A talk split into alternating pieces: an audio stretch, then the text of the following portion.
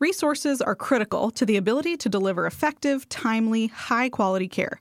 But resources are not always as available and accessible to rural hospitals and healthcare providers than to our urban and suburban counterparts.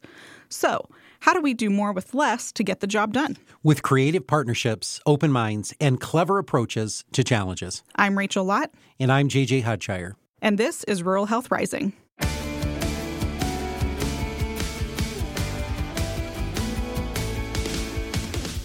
Welcome to episode 11 of Rural Health Rising.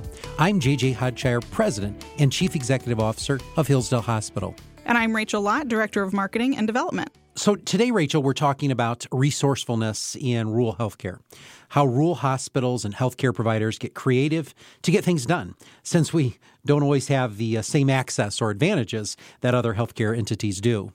That's right. So today we're joined by someone who has a real understanding of the challenges rural hospitals face and has worked directly with so many of us, witnessing firsthand the ingenuity employed to solve problems and put patients first. Our guest today is John Supplitt, Senior Director of Field Engagement for Rural Health Services at the American Hospital Association.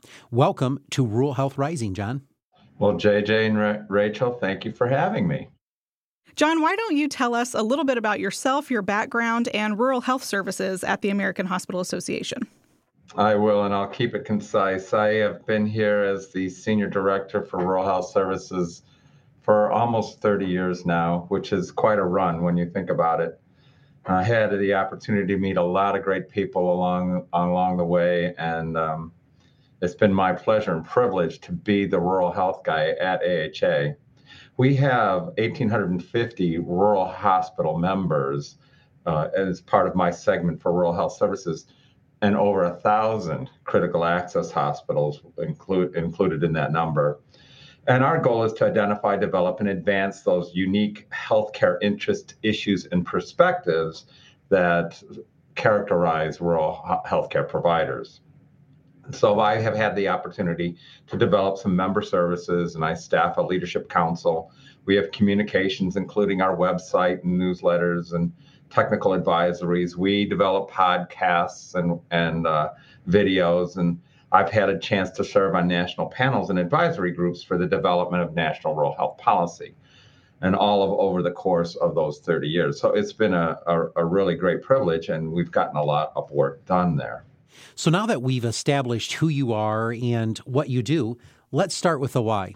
Uh, we do this on every episode so we can get to know our guests just a little bit better. So, John, you know, what is your why? What what motivates you and what gets you out of the bed in the morning to do what you do and now for three decades? Yeah.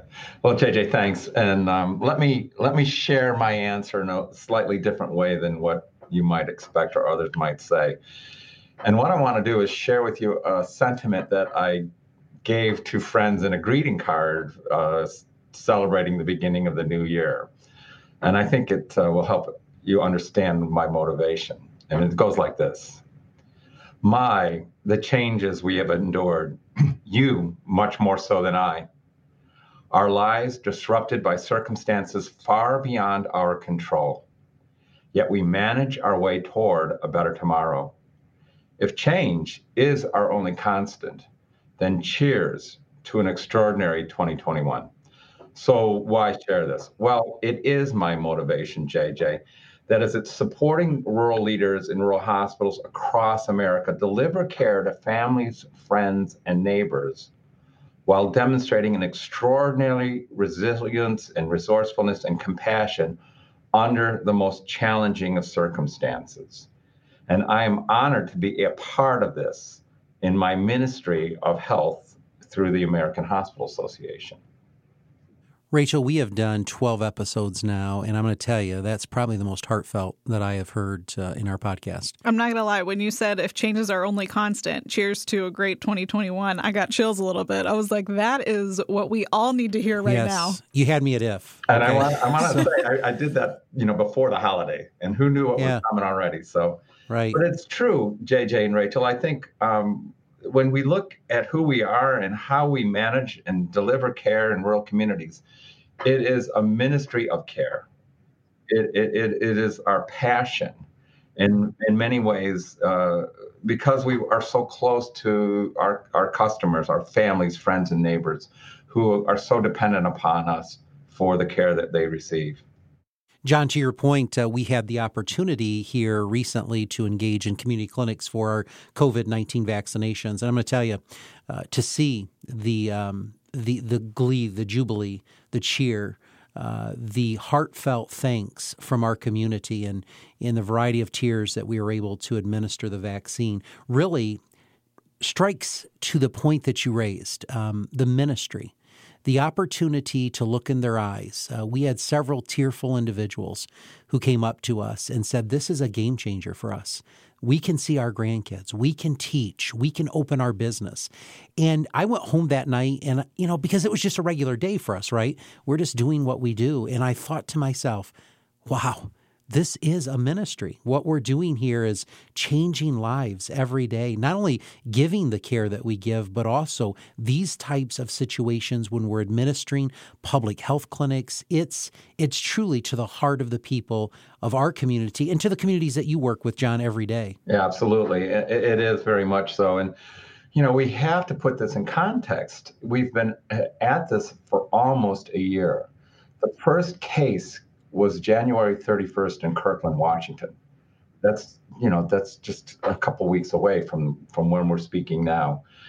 And when you think about the surge that happened around Mardi Gras and then the, the national uh, public health emergency that was announced on the 13th of March, and really how all of us sort of closed down on that St. Patrick's Day weekend on March 17th, that is a long slog and and uh, we've learned a lot about ourselves and our communities in that process. And the thing that we've learned about rural is that we continue to be uh, the source of innovation with scarce resources.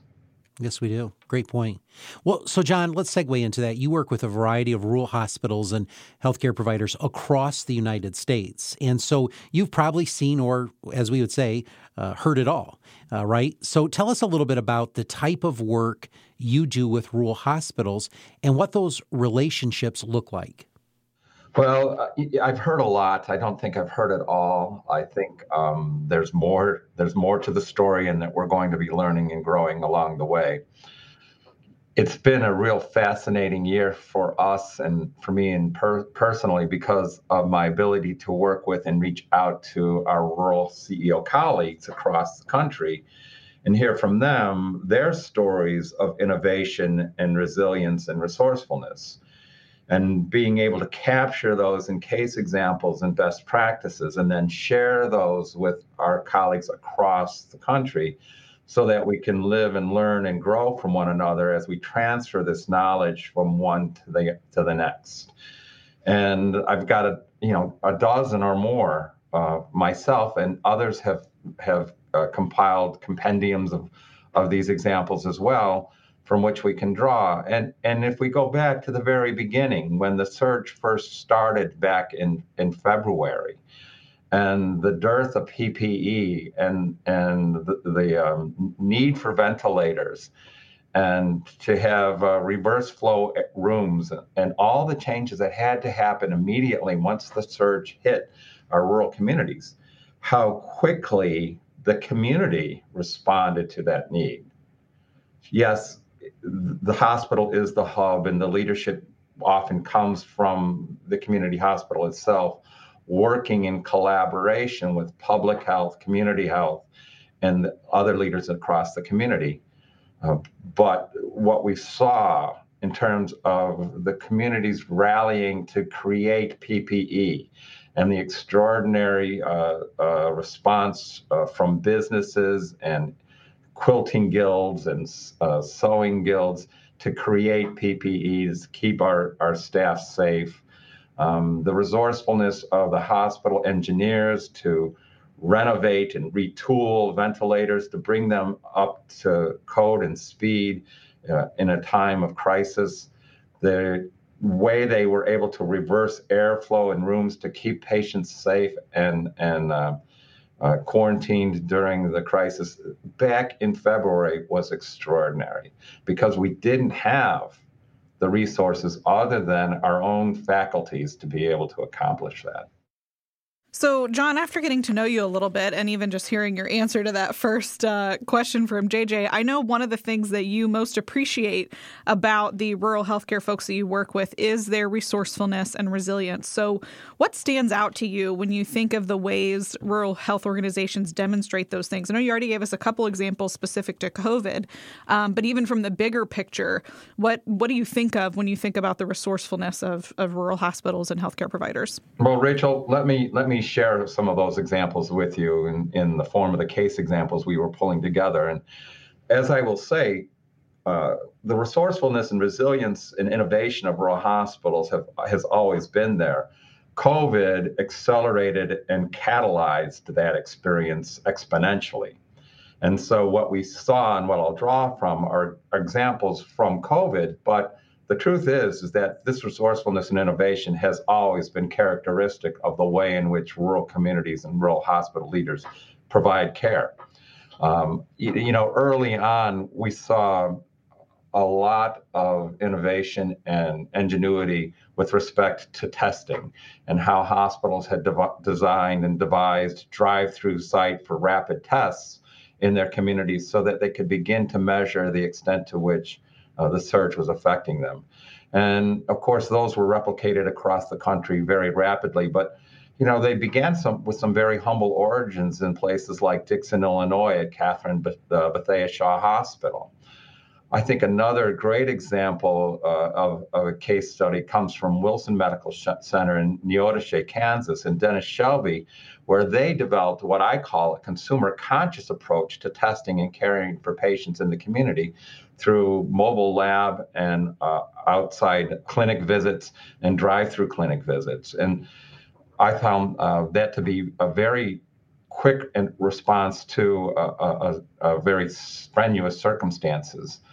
Um, time and again, communication has always surfaced as a real high priority, and the ways in which our rural communities have been able to establish uh, um, YouTube video channels to communicate with their communities, daily uh, communications uh, podcasts w- within their ter- their internal uh, staff in order to be able to keep them up to date on what was happening especially early on. Again, remembering at the at the moment of the beginning of the surge how critically important communication was because how little we knew about the nature of the virus.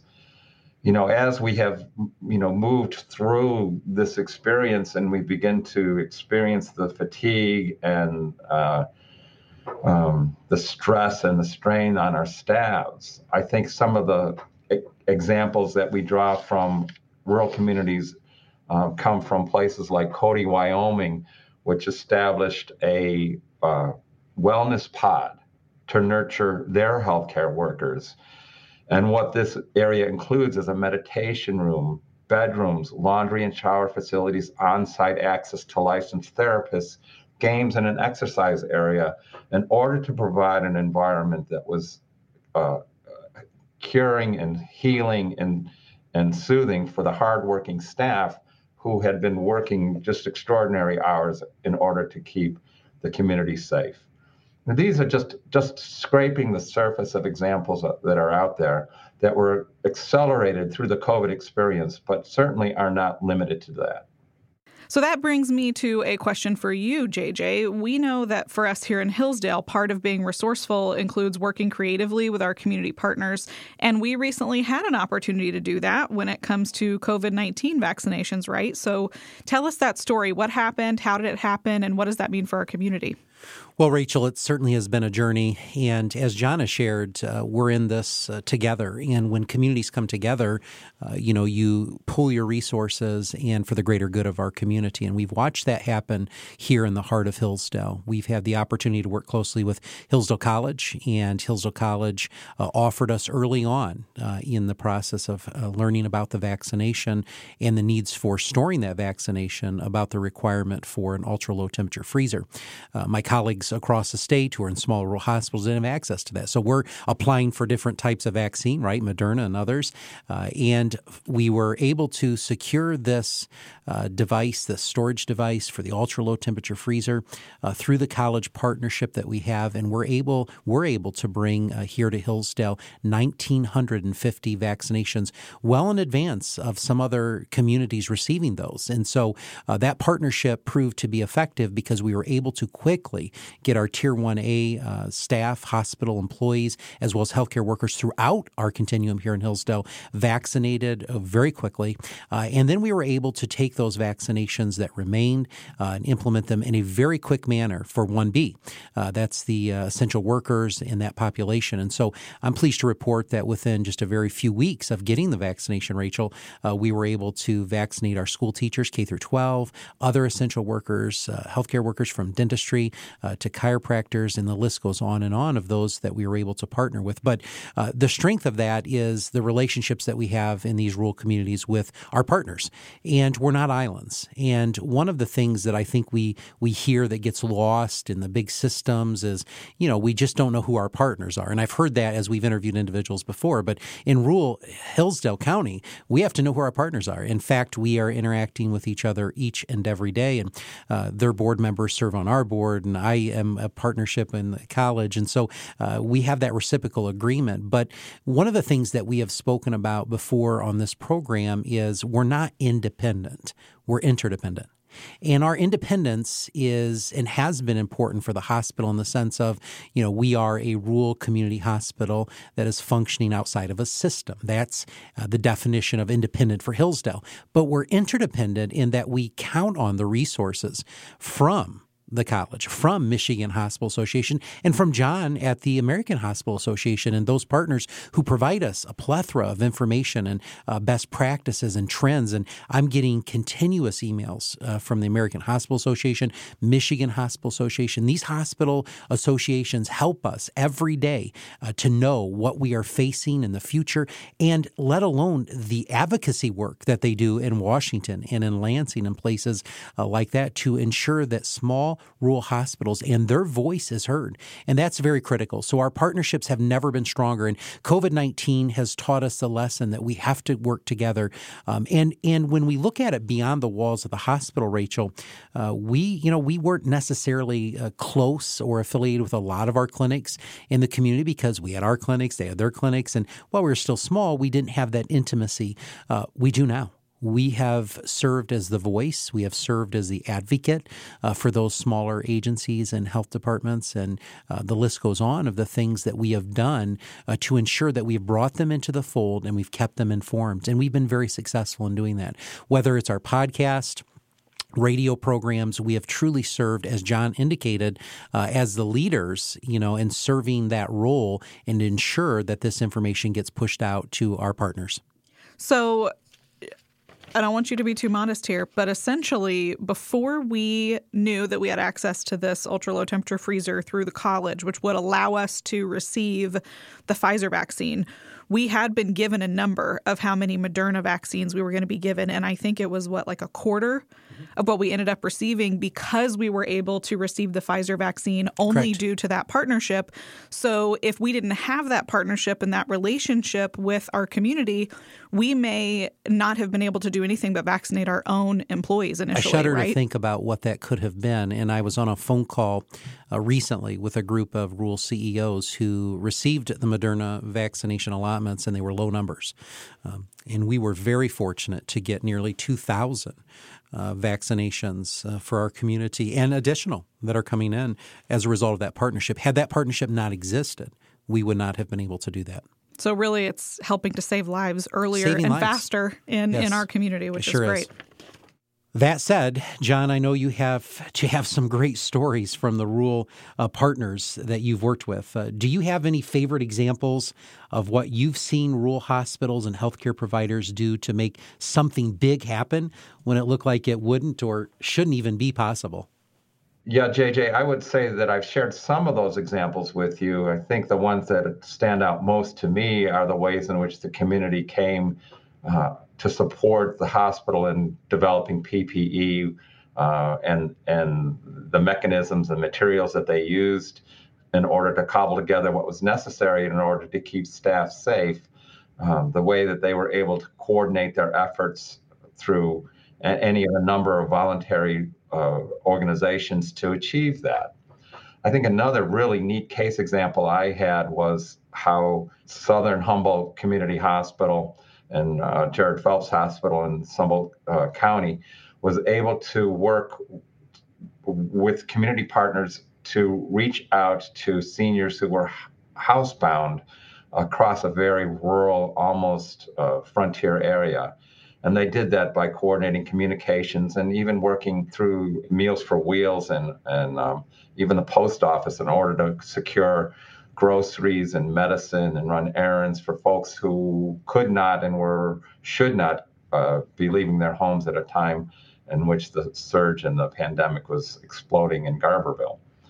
Those, again, are all examples of how communities are working together in order to achieve their common goal, which is to keep people safe and healthy.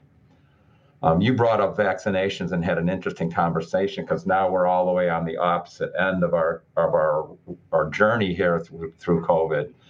And we have a conference coming up on February 17th and 18th, a Rural Leadership Conference. And one of those sessions will be called Inoculating Rural America What COVID 19 has taught us.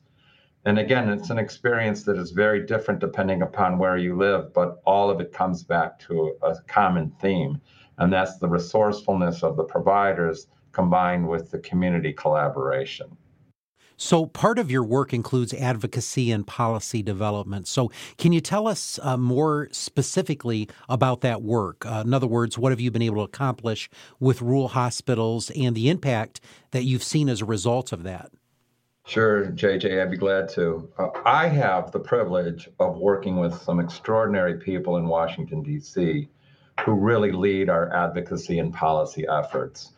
Um, uh, we have a dedicated lobbyist and a dedicated uh, policy analyst and, and regulatory expert for rural who really lead the way. And I, I support them in that effort and make sure that we're communicating what it is that we're doing to the field. And conversely, taking what we're hearing from the field and working it into our advocacy and policy agendas so that we're all on the same page. And I think what we saw in the Consolidated Appropriations Act that came out in December 22nd was uh, uh, some extraordinary wins from those policy and advocacy efforts. Um, everything from extending the uh, uh emergency waivers under the public health emergency that really proved to be very beneficial for our rural providers by uh, eliminating administrative burden and allowing them to uh, have their caregivers practice at the top of their license, to uh, the wins that we had w- with respect to um, other legislative initiatives uh, for direct supervision, the 96 hour rule. Uh, and introducing a new model of payment and delivery in the form of the rural emergency hospital. These are among the many wins that we had uh, over the course of the past Congress. And upon which we can continue to build as we move into this next Congress. So, before we close, John, I want to uh, kind of take this to the big picture. And, um, you know, a big reason of why we started this podcast was in advocating for rural hospitals and healthcare providers, knowing the unique challenges that we face. So I want to make the point here that while rural hospitals and healthcare providers certainly are very resourceful and resilient, we've talked about lots of examples of that. We've seen that ourselves. We've had opportunities to do that here in Hillsdale. It's often out of necessity because of the environment in which we operate, the current structure of healthcare in America.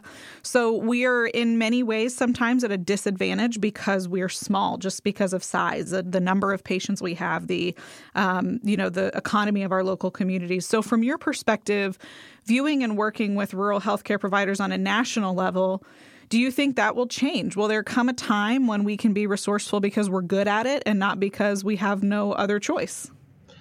Well, it's both. We're good at it and we may not have as many choices, but it's what makes us special. I have to be honest in that, you know, over the past couple years, rural healthcare and the visibility of rural healthcare providers has risen to a very high level. And when our stories are being picked up in major media, such as the Wall Street Journal and the New York Times, the ABC News, uh, Nightline, and the and the morning shows, you know you really are have the grab the attention of the United States. And I think that we've seen that most definitely over the course of the past year. Uh, I think we will always be the underdog, and I I, I love that. It just makes me work that much harder. But on the but uh, I, I do believe that we have great support from our, our Congress and our administration for the needs that are important for us because of the people who we are and who we serve. Well, John, once again, we want to thank you for joining us today. The work that you're doing is uh, incredible. Um, I also want to say that the work that you are doing is saving lives. And while uh, you may not put on a pair of scrubs every day, John, the work that you're doing and advocacy and uh, in providing those resources to rural hospitals like mine, Hillsdale Hospital, is truly, truly changing lives. And I want to thank you for your time today. But uh, greater than that, I want to thank you for the work that you've done for 30 years in providing the services to rural communities where oftentimes uh, it is hard for us to have a voice uh, in places in Washington or even in our state capital. So thank you for your commitment to rural health. Thank you for your commitment to our communities. Well, JJ, thank you very much, and, and I'm honored to be a small part of this my, uh, this ministry of health. And let me leave you with this final thought: my the changes we've endured, you much more so than I, our lives disrupted by circumstances far beyond our control. Yet we manage our way toward a better tomorrow. And if change is the only constant, then cheers to an extraordinary 2021. Thanks for having me. And now for our favorite part of the show the voice of the patient. Today, we have a story from Shay and Emily Dow. It's a remarkable story because right at the beginning of COVID 19, they came to Hillsdale Hospital for the delivery of their first child. Here is their story. Dear Miss Lott, it is with great pleasure that we write this letter to recognize the exceptional care we received at Hillsdale Hospital during the arrival of our first baby, Dylan Marie. Our little girl arrived at the beginning of the COVID 19 pandemic, adding additional stress to our already nervous minds and forcing us to welcome the arrival of our firstborn without the love and support of our family members. From the moment we arrived at the hospital COVID tent until the moment we left with our little girl, Hillsdale Hospital staff made our labor process a positive experience, offering exceptional and compassionate care. We would specifically like to highlight the care received from the amazing medical and nursing staff. Dr. Sinisco and midwife Rachel consistently checked on us during the labor process to ensure we were educated on all of our options and as comfortable as possible. The nursing staff on the OB unit provided outstanding medical care, in addition to becoming like the loving family members we were missing. As first time parents, the laboring process was a bit scary and overwhelming. The nurses worked with us every step of the way, honoring our birth plan, while offering support and ideas to progress through labor. They provided this care with a positive attitude and smile, even in the midst of undergoing changes in their jobs due to the pandemic. Our little bundle of joy was a bit stubborn and waited until the evening to make her presence known. Showing great dedication, our day shift nurses, Jennifer and Hillary, stayed after their shift ended to help welcome Dylan into the world. Our friend and charge nurse, Brittany, provided additional care throughout the day and evening, often checking in on us while managing her other job duties. In many ways, Brittany took the place of having our mothers there to hold our hands and provide the support and encouragement needed to make it through the day. Finally, our night shift nurse, Olivia, was such a calming presence in the middle of the night as she helped us manage our new roles as mom and dad. Our exceptional care did not end after Dylan's arrival.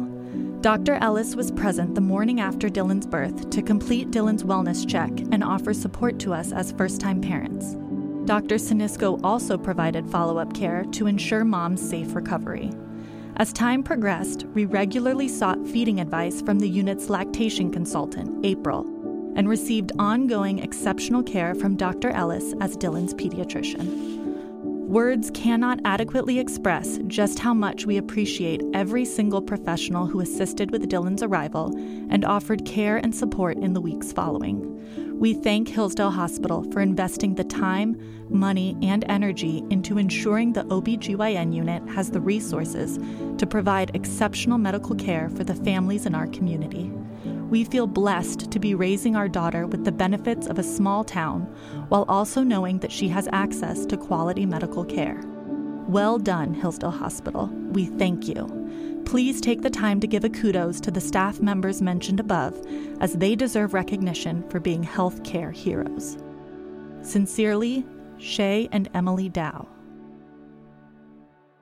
What a great story, and what a great testament to the excellent care that our team has been able to provide, even in the midst of the challenges that they face in their own roles during the COVID 19 era. So, big thanks to Shay and Emily for sharing that story. Before we close, John, we'd like to do a fun segment that we do with all of our guests. So uh, we want to know what is your most unique rural experience or one of your favorite memories that is unique to rural life? That goes way, way back, JJ. I was the uh, project director for the Swing Bed Project, which was a public private uh, demonstration between Robert Wood Johnson Foundation, CMS, which was then HCFA, and AHA and I, I, was just cutting my teeth coming out of graduate school with a master's in uh, public administration from New York University. So here I'm coming from New York City, now participating in the rural demonstration program for swing beds, and we're and we're putting together a guide on how to implement swing beds using the rule makes you know within the rules and also using some innovations that were out in the field given this new method of care and so we were barnstorming. We were literally going out to the field and driving through the communities and going from one to the next. And I will always remember staying in a small motel someplace in northwest Kansas with 3.2 a case of 3.2 beer waiting for the meeting for tomorrow and i'll just let, leave it at that we, we bonded very well and had a great time and got to know each other better and the long story short, we're still using swing beds today. Thank you again for joining us today, John. Next time on Rural Health Rising, we'll talk more about rural health policy and the state of rural health in America. Our guest for that episode runs one of the most prominent rural health research centers in the nation. So be sure to tune in. And as a reminder, we are collecting patient testimonials to be featured during our Voice of the Patient segment. If you have an experience to share about the positive impact you or your loved one has had as a patient at a rural hospital or healthcare provider, call our direct to voicemail line at 269 447 1265 and share your story with us. You just might be featured on a future episode of Rural Health Rising. Again, that number is area code 269 447 1265, or you can send an email to marketing at hillsdalehospital.com. And with that, don't forget to subscribe wherever you get your podcasts. And if you like what you hear, leave us a five star review on Apple Podcast and tell others why they should listen too. Your feedback helps more listeners find Rural Health Rising. Until next time, stay safe stay healthy, and stay strong. Rural Health Rising is a production of Hillsdale Hospital in Hillsdale, Michigan, hosted by JJ Hodshire and Rachel Lott. Audio engineering and original music by Kenji Ulmer. Special thanks to today's guest, John Supplitt, Senior Director of Field Engagement for Rural Health Services at the American Hospital Association. For more interviews like this and more information, or to share your patient or family testimonial with us, visit ruralhealthrising.com.